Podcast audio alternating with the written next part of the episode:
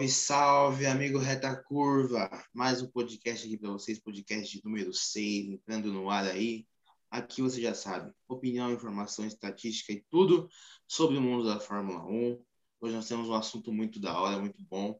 A gente vai falar sobre os pilotos que têm mais condição financeira para poder, assim, acabarem entrando mais fácil né, no mundo da Fórmula 1, que tem um suporte financeiro maior e para falar desse assunto comigo, eu tô aqui com meu parceiraço, meu colega, meu irmão, Lucas. Ô, rapaziada! Salve, salve, rapaziada! Como é que vocês passaram o fim de semana? Tudo certo, tudo na tranquilidade, tudo na paz? É, eu espero que sim.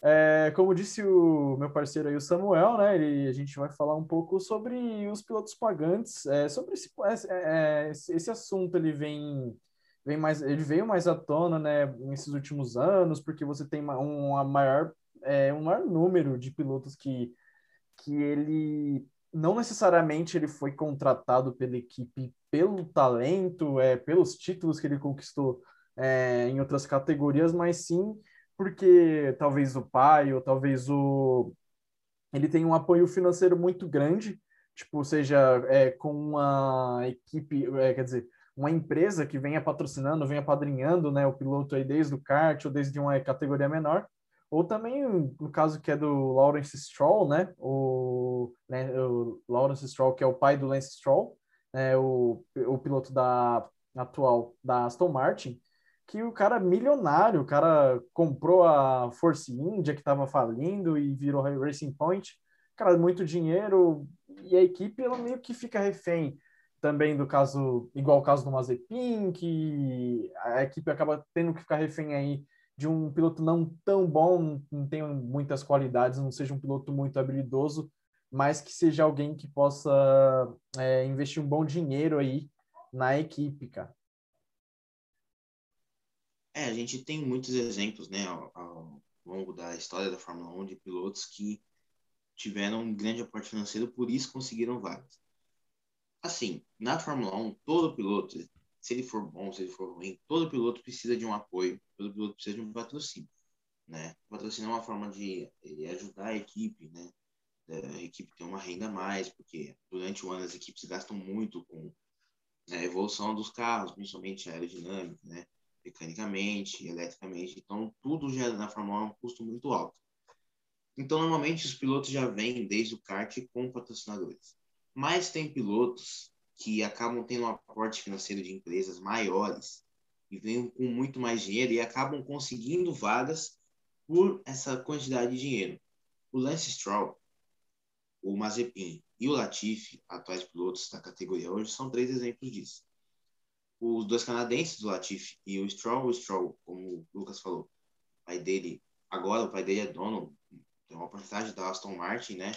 Mas quando ele entrou pela Williams, o pai dele já era dono de uma grande marca no Canadá e era muito rico. Então ele conseguiu, claro, ele é um bom piloto, ele passou pelas outras categorias, teve que conseguir a superlicença para entrar, mas esse aporte financeiro foi o que deu um empurrão para que ele realmente conseguisse entrar na Williams. O pai dele colocou muito dinheiro para investir na Williams. O mesmo caso do Latifi agora, tanto que o, a empresa que patrocina o Latifi está na lateral, né, do, do carro da Williams. E o Mazepin é a mesma coisa trouxe um aporte financeiro muito grande e assim conseguiu a sua vaga. Claro que assim, não é algo errado isso. Não tem nada que diga na regra da Fórmula 1 na FIA que isso seja algo errado.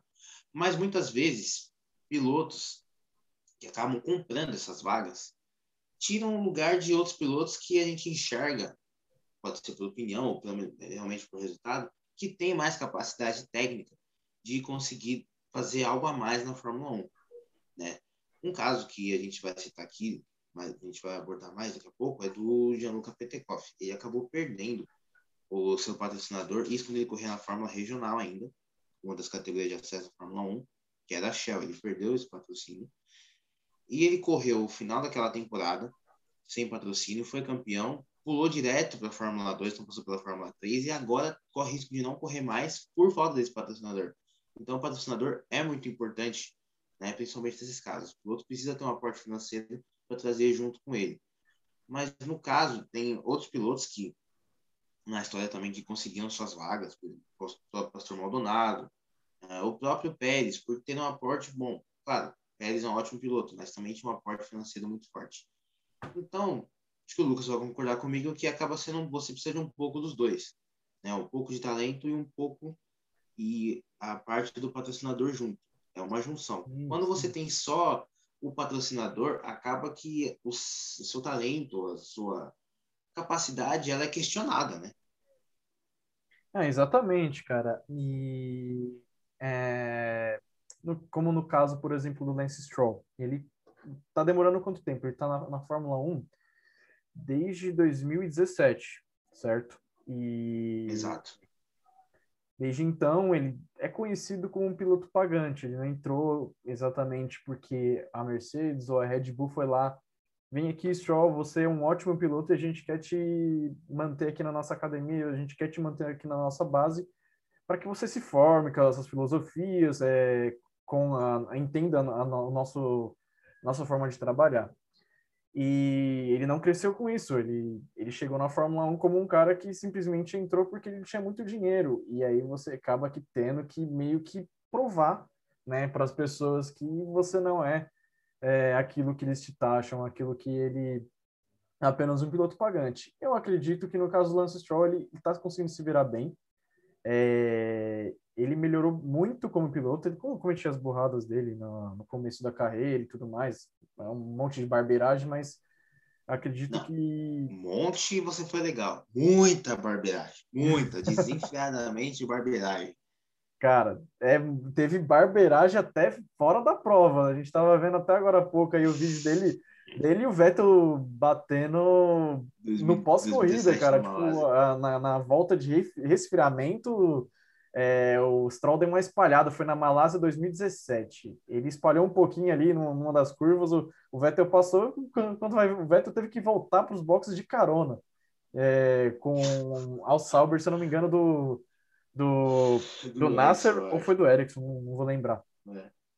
Mas, cara, é, a gente não pode tirar, é, assim, é, desmerecer todos os pilotos só porque eles, é, tipo, não foi uma empresa, apenas porque o pai deles pagaram, mais ou menos assim. Porque, tipo, no caso, ó, a gente tem alguns pilotos é, no decorrer da Fórmula 1 e vocês com certeza vão se surpreender, cara. Que eles vieram é, não somente é, de seu talento, cara, mas o, o dinheiro serviu para para que ele tivesse uma oportunidade. Né? Às vezes o piloto ele é bom, só que, cara, o dinheiro vai falar para mim que o dinheiro não abre porta. Cara. O dinheiro abre porta. Então, é, mano, ó, você tem uma noção. É, um dos até 2013 ele era o segundo maior campeão é, mundial de Fórmula 1.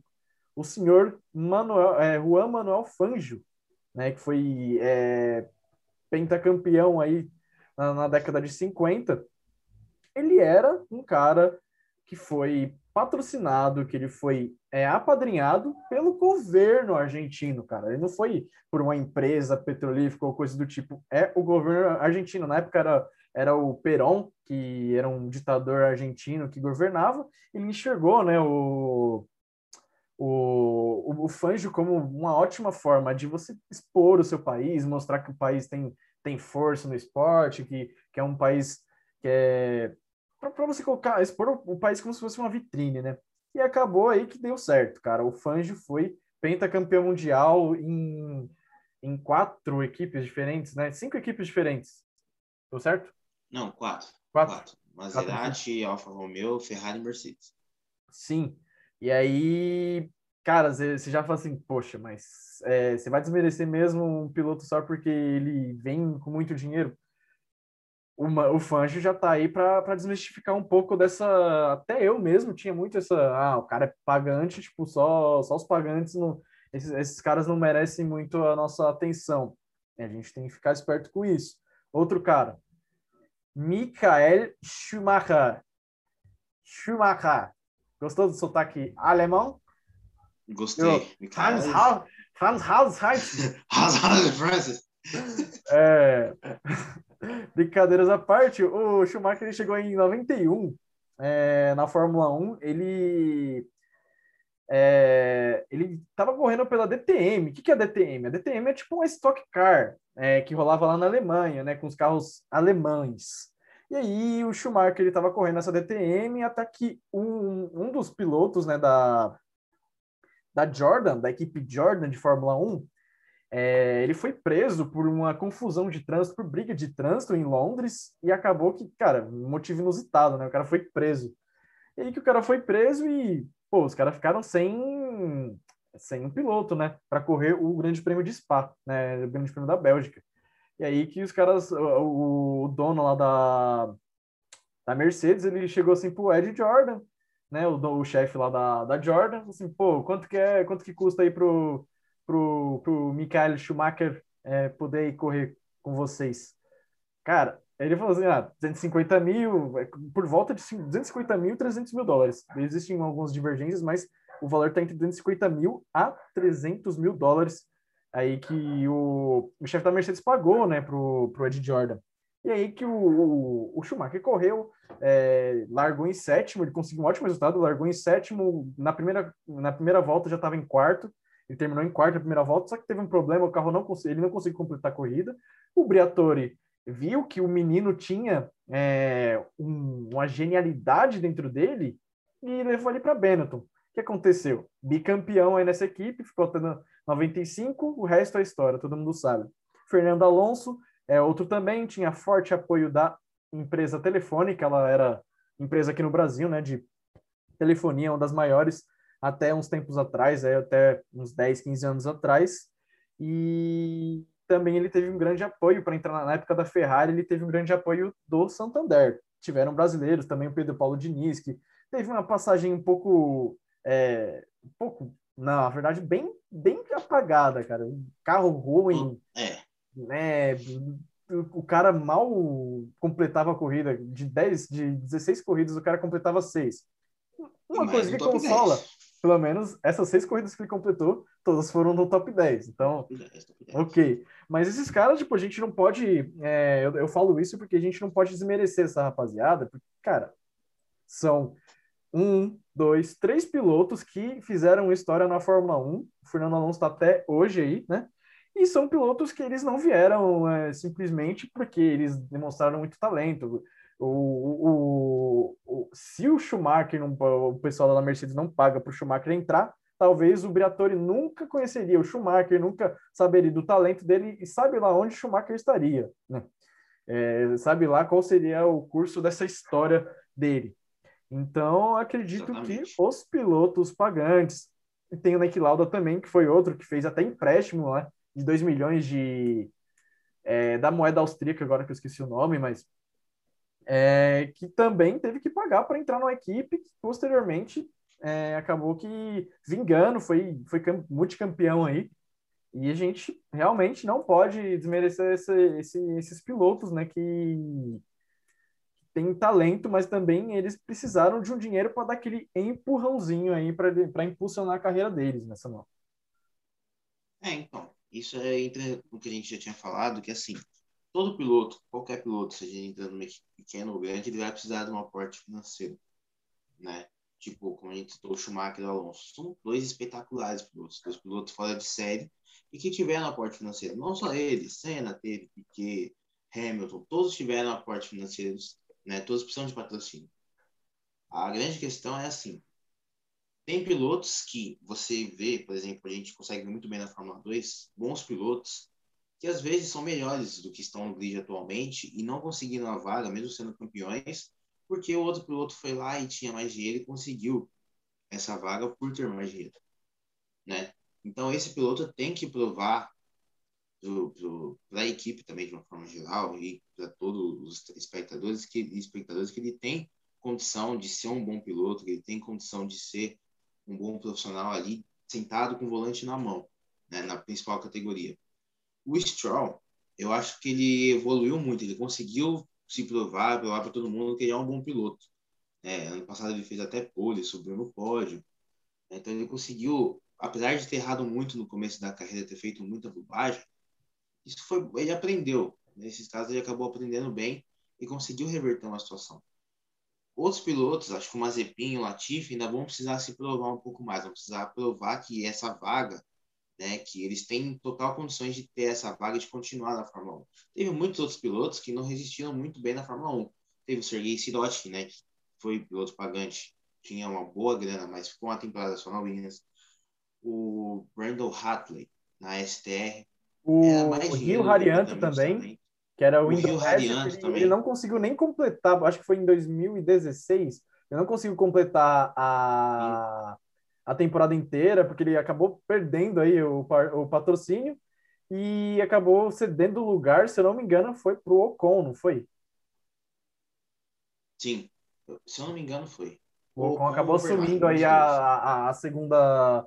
Assumiu o carro do. que era do Rio, do Rio Harianto, né? E uhum. completou a temporada aí pela Manor.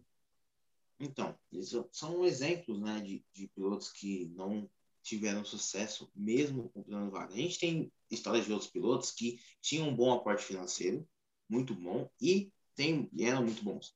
O, o Sérgio Pérez é um exemplo disso, né, muito bom piloto. O Bottas, ele tinha um aporte financeiro grande, eu lembro que ele acabou pegando a vaga do Bruno Senna em 2013 por ter esse aporte financeiro grande, né? O, o próprio Kimi também tinha um bom aporte financeiro quando entrou, então tem pilotos que deram certo, mesmo com bom aporte financeiro.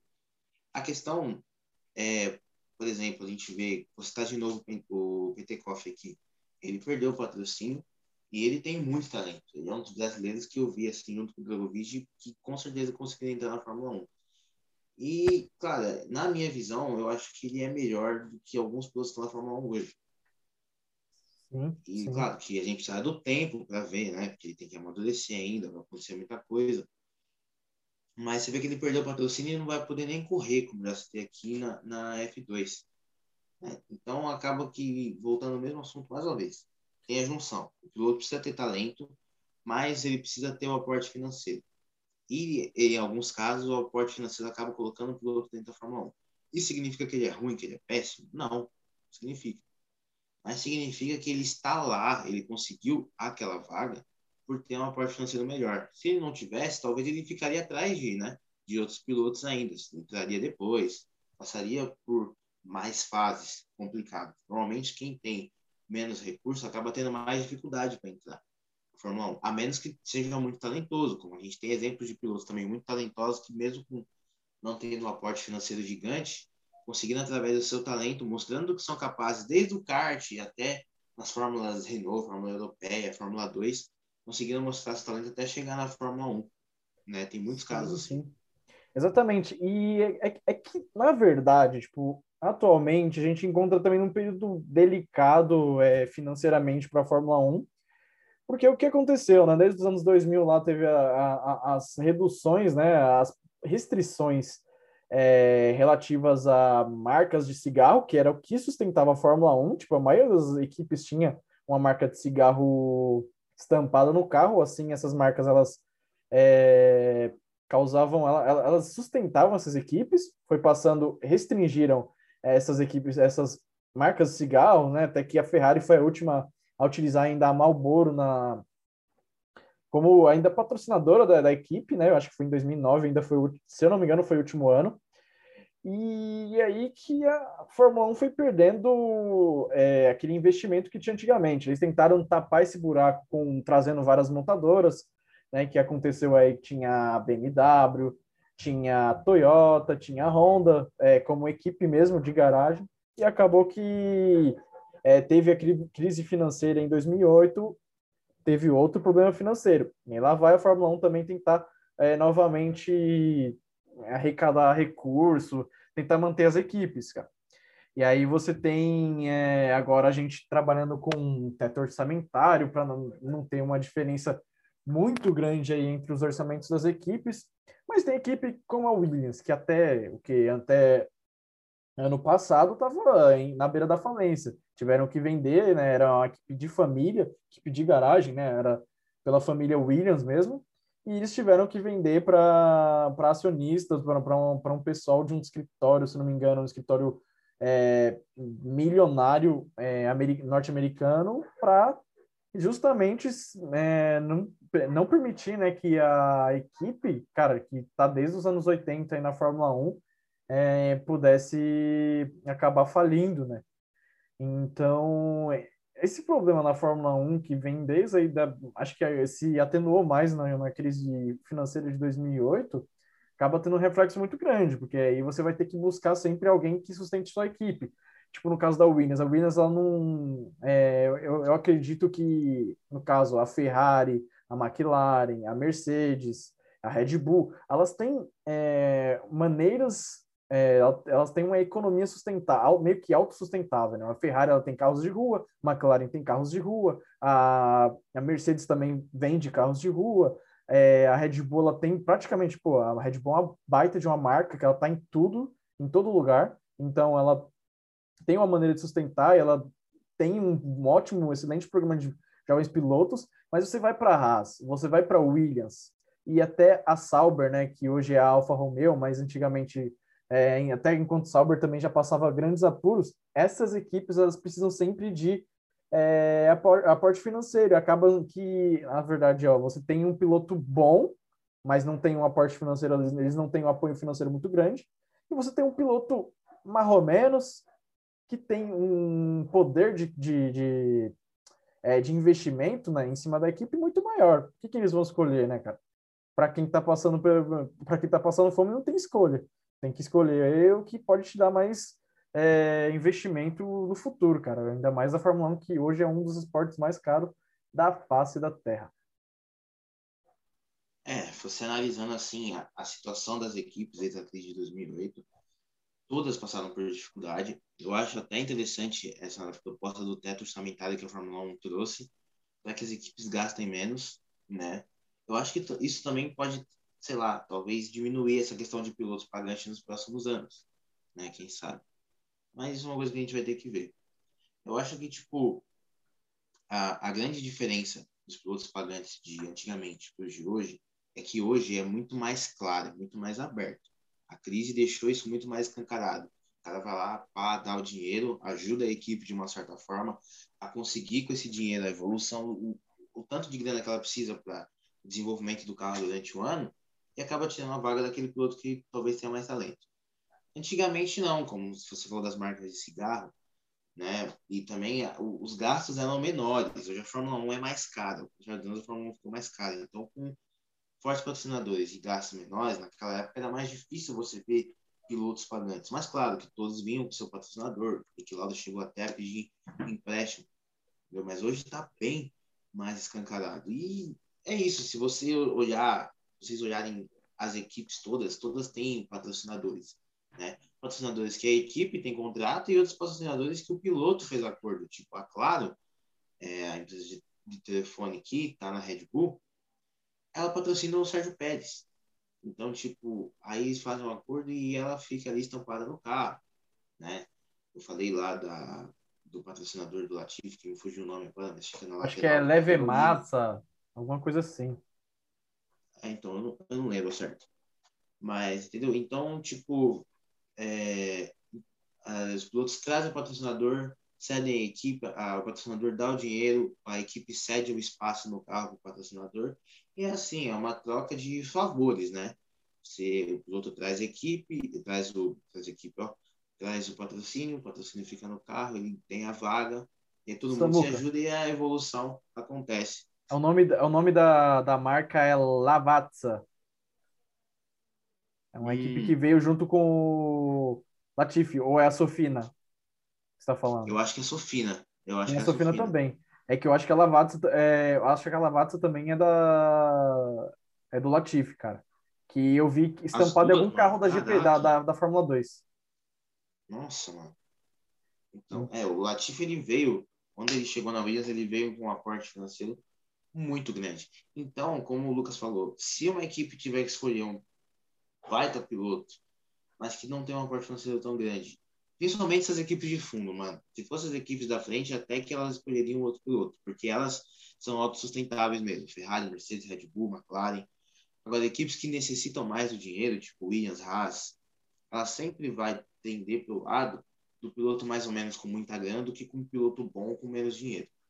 É, isso é uma, por enquanto é uma realidade, não tem jeito. Eu, né? E pior que eu tinha citado a Haas, mas eu acredito que eu, eu, eu enganei. A Haas, ela realmente ela não trabalha muito com essa, com essa questão é, da parte financeira do piloto, né? Porque você vê aí os últimos, aqui a gente tem o Raikkonen, é um piloto renomado, mas é um piloto já da, meio, posso falar assim, é da velha guarda. A Haas, você falou, né? A Haas não, tô falando besteira, cara. Alfa é Romeo. a Alfa Romeo.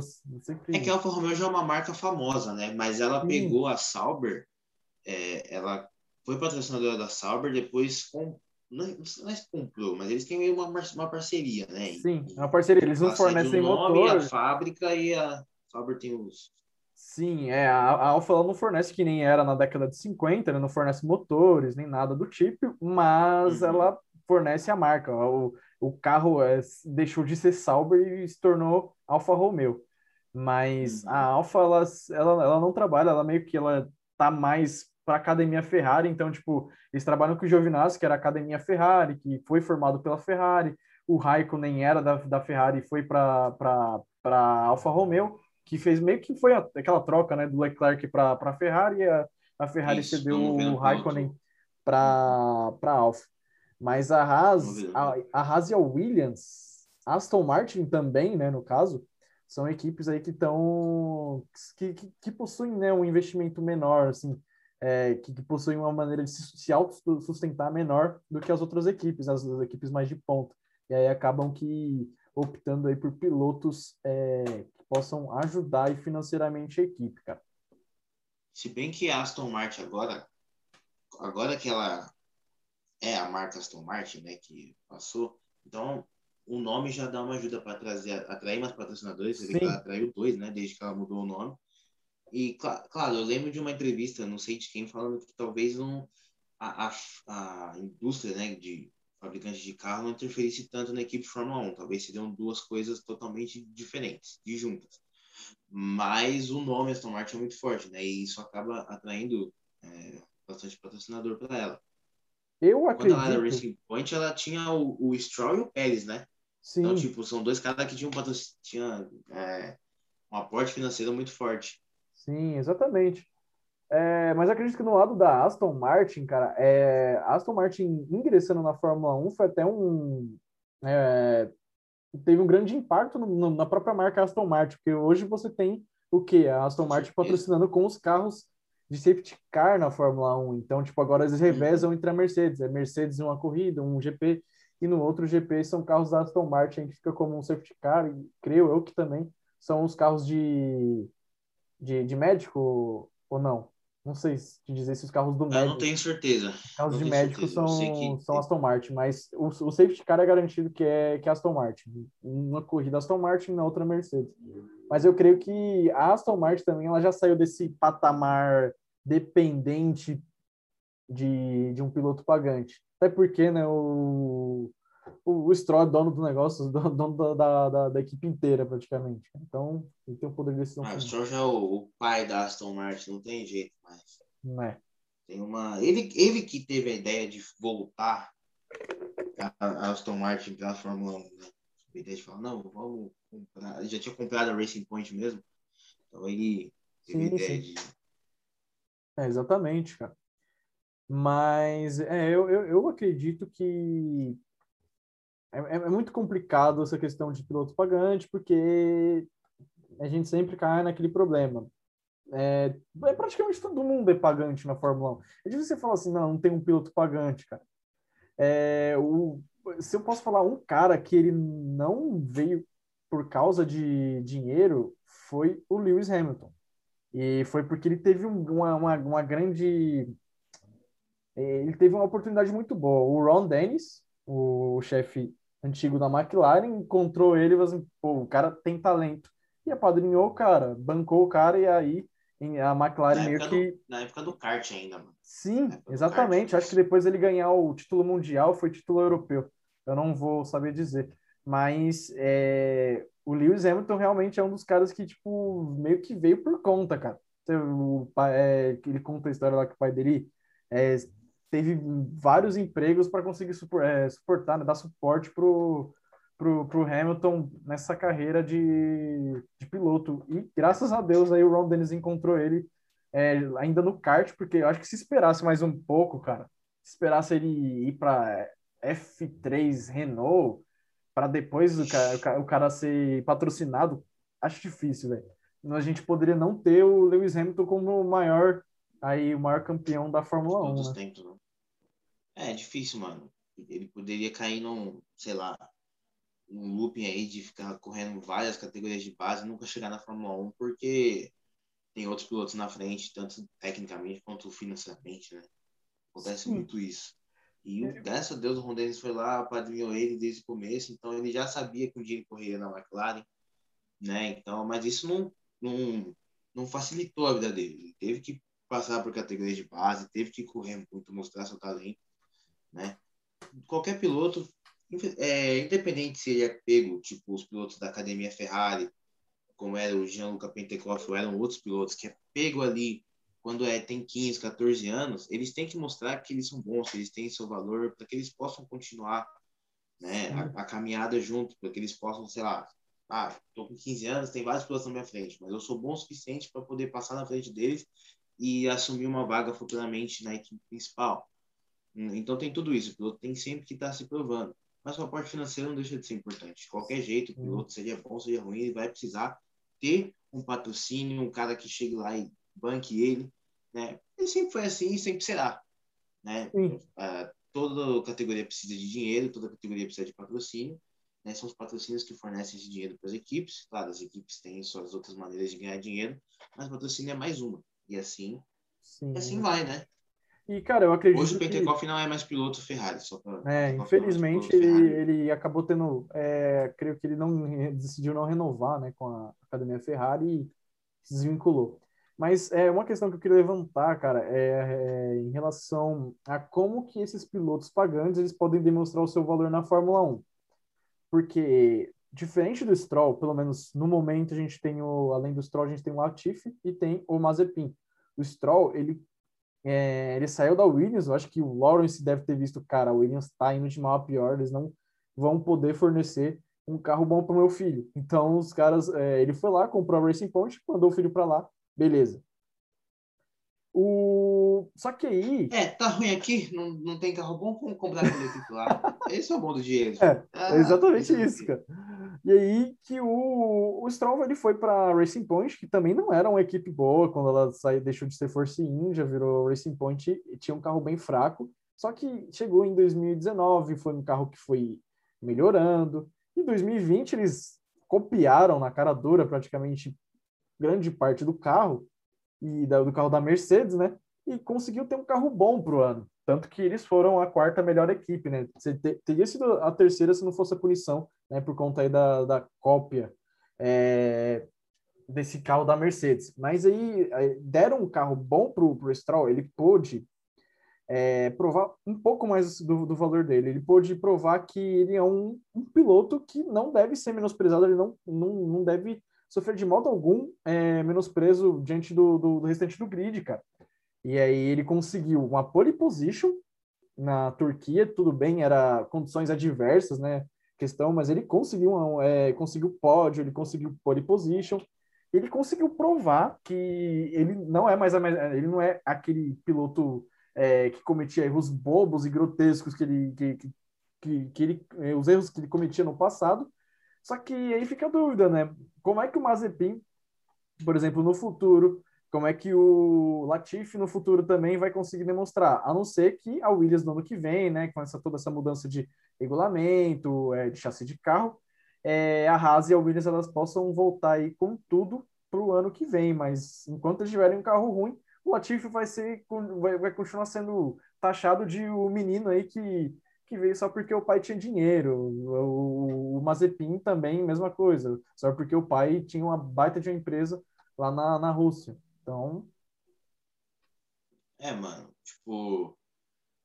Você falou do Stroll, e só pra citar, as condições adversas era chuva, mano. Então aí que ele mostrou que ele foi o cara mesmo, porque naquelas condições de pista, mano, fazer uma coisa. Sim. É, não, eu, eu falei condições puro. adversas que tinha a questão da, não, sim, da pista, eu, eu, a pista sabão mais a, a chuva, né? Pista sim, de, da Turquia naquele fim de semana tava horrível. Mas. Uhum, é, isso mesmo. E ali ele, ele, eu acho que ele foi muito bem, né? Ele Eu lembro de outros momentos também que ele foi bem. Acho que teve um treino classificatório ainda com o Williams que ele tava. Que ele conseguiu largar entre os três primeiros debaixo também do temporalzão.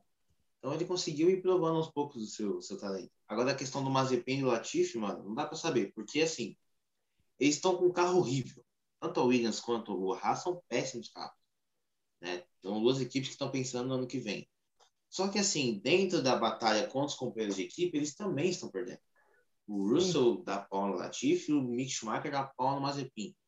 E são dois pilotos, tanto o Mick Schumacher quanto o George Russell, que a gente aposta muito pro futuro. Muito, porque a gente sabe que eles têm talento. Né? O Mick Schumacher não só pelo sobrenome, mas porque ele foi campeão da Fórmula 2. Né? George Russell é piloto Mercedes, também ganhou a Fórmula 2. dirigiu o lugar do Hamilton, foi muito bem. Né? Se não fosse a atrapalhada da Mercedes lá, poderia ter ganhado a corrida. Então são dois pilotos que a gente sabe, pô, no futuro, eles têm para onde ir porque eles têm muito talento. O Mazepin e o Latifi têm que provar que eles têm esse talento, né? Porque a gente não, eu, assim, eles participaram de outras categorias de base, mas você não viu, a gente não tem informação, não viu nada que falasse, pô, eles vão chegar na Fórmula 1 e vão ser igual chegou Leclerc, igual chegou No caso, o Latifi, eu, é, entre o Mazepin e o Latifi, eu ficaria fácil com o Latifi como entre os dois, eu acho que o Latifi é, né, é melhor. Mas, porque, porque, cara, o cara tomar uma volta completa do companheiro de equipe com o mesmo, absolutamente o mesmo carro, é algo surreal para mim. Tipo, o piloto ele não pode tomar um, uma volta do companheiro de equipe com o mesmo carro. E tanto que a gente, a gente passa pano pro Ricardo, porque, obviamente, né? Eu passo mesmo. Mônaco é uma coisa. É, Mônaco é diferente, cara. Se você. Né, tem vários fatores, mas no caso do, do Mazepin, o cara tomou isso. Foi em Portugal, não foi? Que tomou essa volta? Portugal e Espanha, foi um dos dois. De Mônaco ele chegou. Por incrível que pareça, em Mônaco ele chegou na frente do, do Schumacher. Né? Sim. Mas... Mas foi uma das duas, ou Portugal ou Espanha, que ele tomou a volta. É. Então a gente pode ver que o cara ali tá bem atrás. Tem esse. Você, você, você pontou muito bem, né? É, a gente pode falar assim, ah, como é que os caras vão demonstrar seu valor? Mas ele não, eles não é, a única maneira deles demonstrarem o valor deles, né? É tentando o máximo se equivaler ao companheiro de equipe, se manter perto do companheiro de equipe. Se o cara não consegue se manter perto, é, junto ali no mesmo ritmo de corrida, no mesmo ritmo de classificação com o companheiro de equipe, você tem uma noção que ele não é tão bom é, quanto o George Russell, no caso do Latifi, nem quanto ao Mick Schumacher, né, no caso do, do Nikita Mazepin. É, o primeiro cara que você tem que lutar para bater assim de, de frente é o seu companheiro de equipe, é o cara que você tem que derrotar, provar para a equipe que você é o cara ali. Né? E isso vai ser uma batalha constante durante todas as corridas da temporada, você bater seu companheiro de equipe. E aí sim, você batendo seu companheiro de equipe, você mostra que você tem condições de dirigir um carro melhor, né? De ganhar a corrida, de ser campeão do mundo. Então, a batalha mais importante de todas é, a contra o companheiro de equipe. Batalhas que tanto o Latifi, por enquanto, quanto o Mazepin não estão saindo bem. Acho que ganharam, o Mazepin ganhou o último, o Latifi também chegou a chegar lá na frente do Russell. Mas o histórico todo é uma vantagem grande, tanto para o Mick Schumacher quanto para o George Russell. Né? Uma vantagem também que o, o, Pérez tinha sobre o Stroll no começo, depois igualou. E hoje o, o Stroll também está igualado com o Vettel, o Vettel também está na sua melhor fase, Sim. como piloto mas que no começo ele também apoiou bastante e conseguiu recuperar. Então, acho que os dois têm que recuperar e conseguir demonstrar é, é, essa forma, forma técnica, forma física de conseguir bater o companheiro de equipe e se provar dentro da equipe, se provar dentro da categoria. Sim, sim, exatamente isso. Eu acredito que, cara, se o cara não demonstrar que ele é um bom piloto, eu não, eu não sou mas acho que o Mazepin não fica. Porque o Sirotkin, por exemplo, cara, ele, ele entrou na, na Williams, ficou um ano, não mostrou seu valor, não mostrou um bom desempenho, já foi embora na. Ter, terminou a temporada, já foi embora da, da equipe. Então tem esse porém. Só que aí, no caso da, nesse caso do Sirotkin, é, ele era é, um piloto com muito dinheiro, mas só que eles tinham lá o Stroll, ou não tinham? Não, não tinham mais, né, o Stroll. Tinha o Stroll, tinha os dois, na verdade. É, tinha o Stroll e o... dois. É, não, então tá, então tá certo, é isso mesmo. É, dependendo aí do, do, do, nível do desempenho do Mazepin, cara, é, não sei se ele fica por que vem. A desculpa aí da Haas e dos pilotos é que o carro é péssimo, péssimo, péssimo. É, é pior que dirigir um mono com três rodas, cara. A Haas é, é tem condições, cara. O com três rodas é mais rápido que a Williams, velho. Sim. Ah, ah, com certeza, eu acho que é o Williams ela tá na frente da Haas. Que a Haas, eu acho que eles estão com um carro pior ainda, velho. Ah, mano, eu, eu, eu, também acho. A Haas tá péssima, mano. Pelo ritmo de Mônaco, das outras corridas, a Haas tá muito atrás. A Williams também não é um carro bom, não é. É um carro mal nascido. Mas um dos equipes que dizem que estão focando em 2022. É, então, é, provavelmente, né? investimentos durante o ano não terão. Se seguir essa lógica de raciocínio do que eles estão falando, pode esperar nada de investimento para esse ano. E sim muito para o ano que vem, que é quando muda o regulamento é, aerodinâmico da categoria e nós podemos ver um, uma competição mais equilibrada. Aí, se realmente for equilibrada a competição em 2022, a gente vai ver quem é quem realmente. Né? Sim, exatamente né, se pelo menos os carros, nível, o nível dos carros melhorarem, não forem um monte de carro deficiente, né, a gente pode ter aí uma, uma melhor noção né, da, da diferença entre os pilotos. Mas, resumindo, cara, o que determina que o piloto ele pode provar o seu valor, né, já que é, já entrou por dinheiro, pô, é, vai ficar com essa, com essa, é, vai continuar sendo taxado de, de piloto pagante só que está na Fórmula 1 só porque tem dinheiro? A única maneira de reverter isso é bater no companheiro de equipe. O Stroll fez isso, né? Ele conseguiu igualar bem o uhum. Pérez, ele conseguiu igualar bem o nível do Pérez e tá batendo o Sebastian Vettel, e coisa que os outros dois pilotos pagantes não estão fazendo, né? O, nem o Mazepin e nem o Latifi, cara. Mas eu acho que é esse caminho. Tem que bater o companheiro de equipe, que, porque é a única, a única, a única equipe que ele, é o único adversário que eles têm é o próprio adversário, é o próprio companheiro de equipe, cara. Os carros são muito ruins, eles andam muito longe dos outros carros, então uhum. é ali, é ali, entendeu? É, não vai esperar que eles façam pontos ou ganhem corridas. Isso é praticamente impossível pela distância, a disparidade dos carros. A gente espera que num confronto direto alguém se destaque. Por enquanto, os pilotos que a gente aposta para o futuro, que são o Russell e o, e o Mick, têm se destacado mais. No final das contas, a gente chega à conclusão que, tipo, é um, você precisa do talento, você precisa do dinheiro. Né? De preferência, mais talento que dinheiro, mas também se você tiver os dois, é bom. Exatamente. Então, de qualquer jeito, como todos os pilotos precisam de um patrocínio, todas as equipes também, a gente já falou disso, na, é, é, importante que o piloto tenha talento, de novo, ele tenha talento, mas que também ele tenha um patrocínio junto, que aí vai ser a junção perfeita para ele entrar mais rápido na Fórmula 1. Sim, exatamente. Mas eu queria que o assunto esteja encerrado por hoje, né? né? Não sei se você quer complementar com alguma coisa, Samuel. Mas é. Não, eu acho... é isso. Mas bom, eu acho que é, é isso, cara. Um piloto para desvincular né, dessa, dessa péssima imagem né, de ser um piloto com dinheiro, é, tem que bater o companheiro de equipe ou, ou bater ou bater. Se não bater, tchau.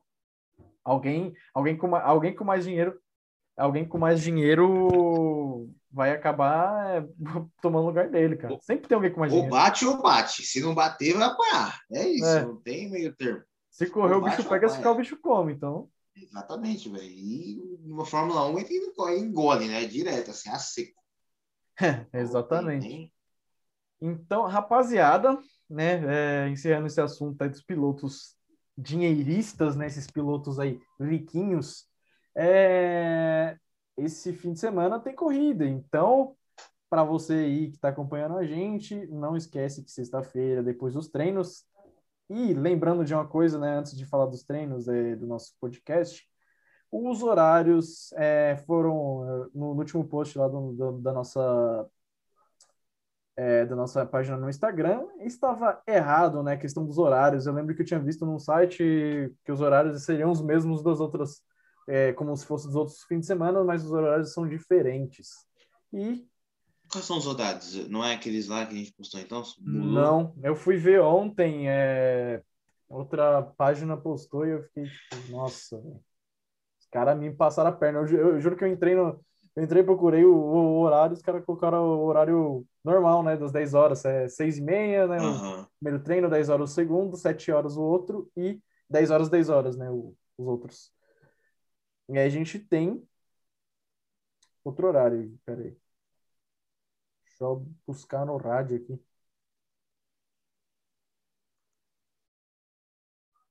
Ó, a primeira sessão, né, o, o primeiro treino livre vai ser sexta-feira, às 5 e meia da manhã, transmissão no Band Sports.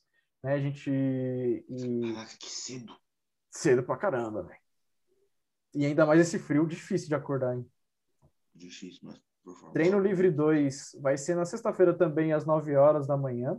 O treino livre 3 será no sábado, às 6 horas da manhã. Os três treinos são é, são transmitidos pela Band Sports. E o treino classificatório, né, a qualificação, é, ocorre no sábado, né, às 9 horas. No domingo, a corrida às 9 horas também. É, no caso, o treino classificatório ele passa para a Band, né, passa na Band é, para São Paulo e Band Esportes aí para o resto do país. Né? A corrida ela é transmitida pela Band.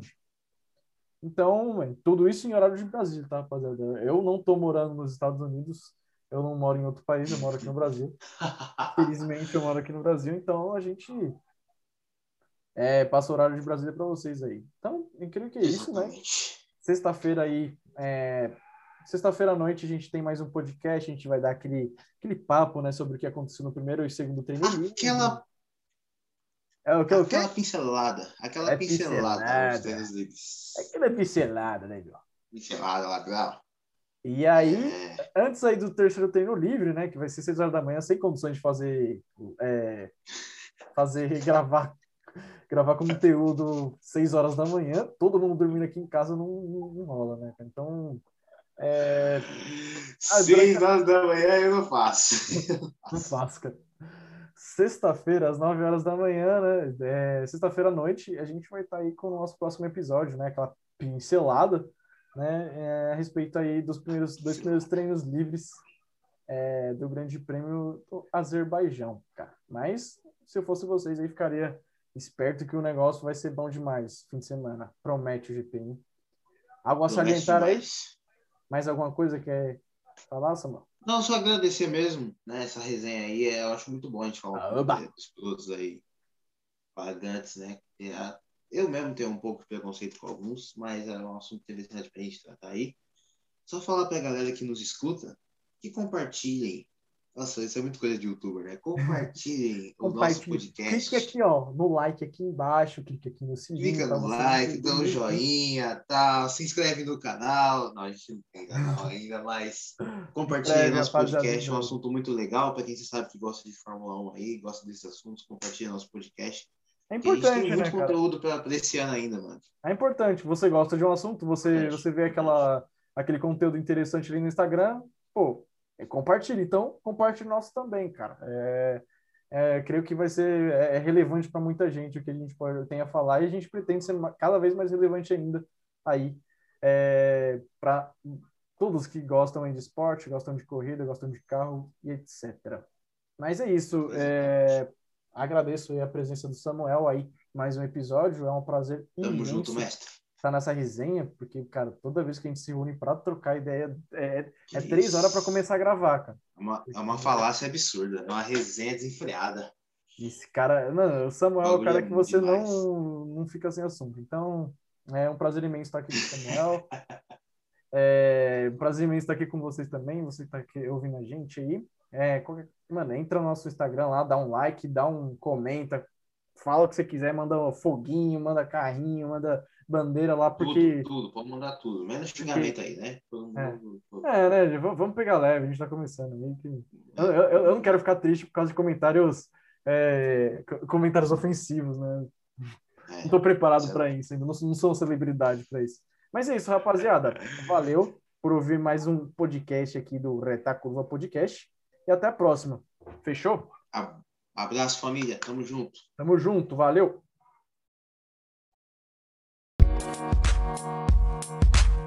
Thank you.